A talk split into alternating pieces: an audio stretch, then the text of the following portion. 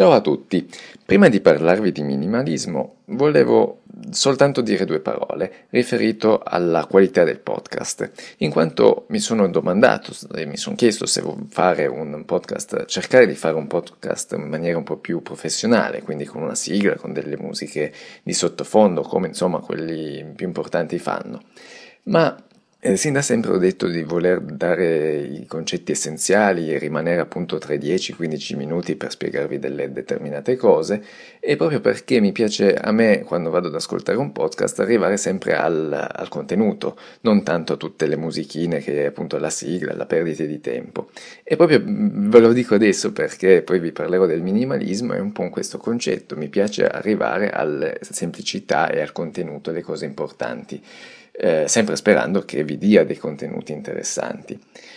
E, e, niente, quindi continuerò, nonostante insomma adesso forse sono in grado di poter creare un podcast in maniera un po' più professionale, però ecco mi, mi pongo sempre questo problema, è una perdita di tempo, qualcosa di in più, di inutile. Spero che condividiate questa idea, così appunto continuerò a darvi un, un podcast che sia soltanto la registrazione senza perdite di tempo, sperando di darvi dei contenuti concisi eh, nel più breve tempo possibile.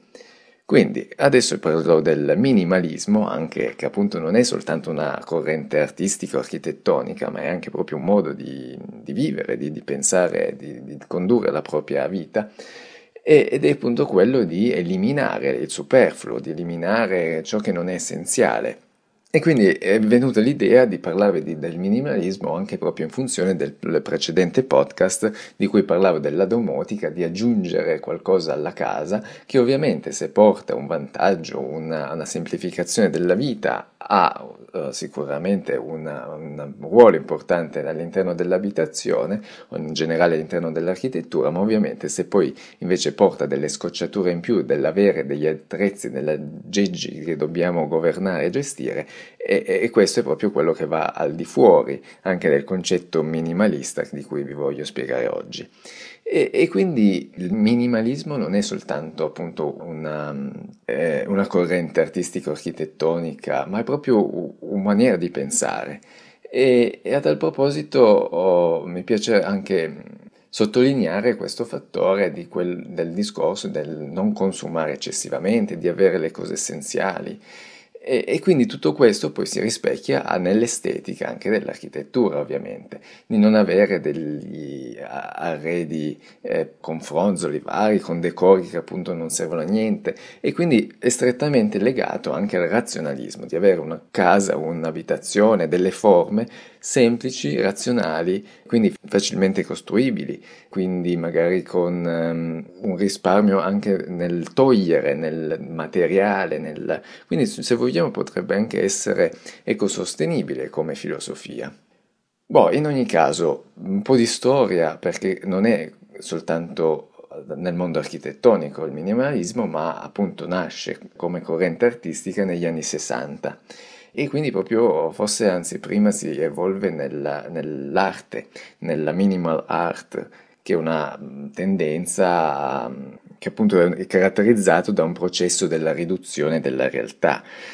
Qui leggo insomma anche del, parla dell'anti-espressività, dell'impersonalità della freddezza emozionale, però in questo caso questo concetto mi, non mi piace molto perché ehm, in realtà freddezza emozionale, bruttissimo, non dovrebbe essere freddo, deve essere soltanto una liberazione, no? una, di qualcosa di, che, che, che ci distrae, non serve eh, vivere con tante distrazioni, ma avere, e quindi poi nell'espressione nell'arte, nell'architettura, la mente diciamo libera, quasi un concetto zen eh, filosofico. Uh, in ogni caso il termine fu coniato nel 65, appunto come vi dicevo negli anni 60, dal filosofo dell'arte inglese Richard Hollheim, comunque in un articolo in quanto par- parlava appunto di questa corrente artistica come minimal art, e da qui che poi nasce il minimalismo. Un altro concetto che appunto già introducevo di questa magari freddezza che anche cercando per parlarvi del minimalismo cercavo un po' immagini eh, che anche mentalmente possiamo avere tutti se cerchiamo architettura minimalista, vengono sempre tutte immagini bianche. Ecco, questo è un altro concetto che non sono molto d'accordo, non mi piace perché ormai insomma il concetto del minimalismo è appunto qualcosa di tutto bianco, asettico. In realtà voglio sottolineare il fatto che dovrebbe essere l'eliminazione del superfluo e però questo non toglie che può esserci il colore, che può esserci la matericità, il calore di, appunto, del materiale che può essere legno di una, oppure una pietra, di un qualcosa, insomma, anche di esteticamente bello. Sicuramente hanno creato anche degli ambienti particolari che anche sono molto vendibili, magari certi ristoranti di lusso, quindi tutta questa pulizia del bianco, anche perché comunque è difficile da mantenere, quindi dai anche un certo status, eh, da, mostra un certo status che tu puoi mantenere, un certo stile, appunto, perché è difficilmente mantenibile nel tempo. Però è anche vero che comunque eh, sono normalmente degli esempi di architetture che comunque anche durano nel tempo proprio perché non vengono molto influenzate dalle mode. Però ecco, vorrei sfatare questo concetto della, dell'arte minimalista come bianco, puro, assoluto, invece dovrebbe essere quello della, del togliere superfluo, ecco, questo è sicuramente il concetto principale. E a tal proposito voglio solo fare due esempi che mi sono venuti in mente, di cui apprezzo tantissimo, uh, sia parlo appunto nell'architettura e anche nel design. L'architettura, vi parlo del padiglione di Van der Rohe di Barcellona, dell'Expo di Barcellona, che è ancora comunque visibile, hanno ricostruito per uh, mantenere che è un esempio dell'architettura moderna appunto di Van der Rohe e eh, per quanto riguarda il design invece l'arco di Castiglioni. Allora, partiamo dal padiglione di Van der Rohe. Prima di tutto appunto bisogna sottolineare che Van der Rohe è un architetto del, molto prima del, di quanto si parlasse del minimalismo. E quindi perché ve ne parlo? Perché lui comunque in questo caso forse si dovrebbe parlare di razionalismo. Però è più o meno il concetto è abbastanza simile perché la figura razionale, quindi mettere ciò che è essenziale, ciò che serve e si abbina molto facilmente al minimalismo. E, e poi mi, par- mi, piace parlare del padiglione proprio perché non è bianco, è già della materia, però se noi guardiamo in pianta ci sono proprio due, tre setti murari la superficie vetrata, alcuni elementi anche naturali e un'estetica che proprio ti mette una certa tranquillità nel vederlo, di pulizia, di essenzialità, ecco. Questo concetto che è, secondo me è importante. La stessa cosa per l'arco di Castiglioni, che è una, un elemento di design che ha un succe- avuto un successo incredibile e appunto anche questo probabilmente non si parla di minimalismo ma di uh, un design funzionale e che tutte e due le opere, sia il padiglione che il design, po- possono continuare in eterno, che sono delle opere eterne, difatti anche questo elemento di design è ampiamente venduto attualmente. Se non lo conoscete, è composto da un blocco di marmo che è la base, che è pesante, che con un buco tra l'altro, che è anche in questo caso un solo buco, decentrato, vabbè, ma per la facilità del trasporto di questo peso, che permette appunto il peso di mantenere un arco in ferro con poi dove è presente la luce una semi circonferenza cromata metallica dove c'è all'interno la luce.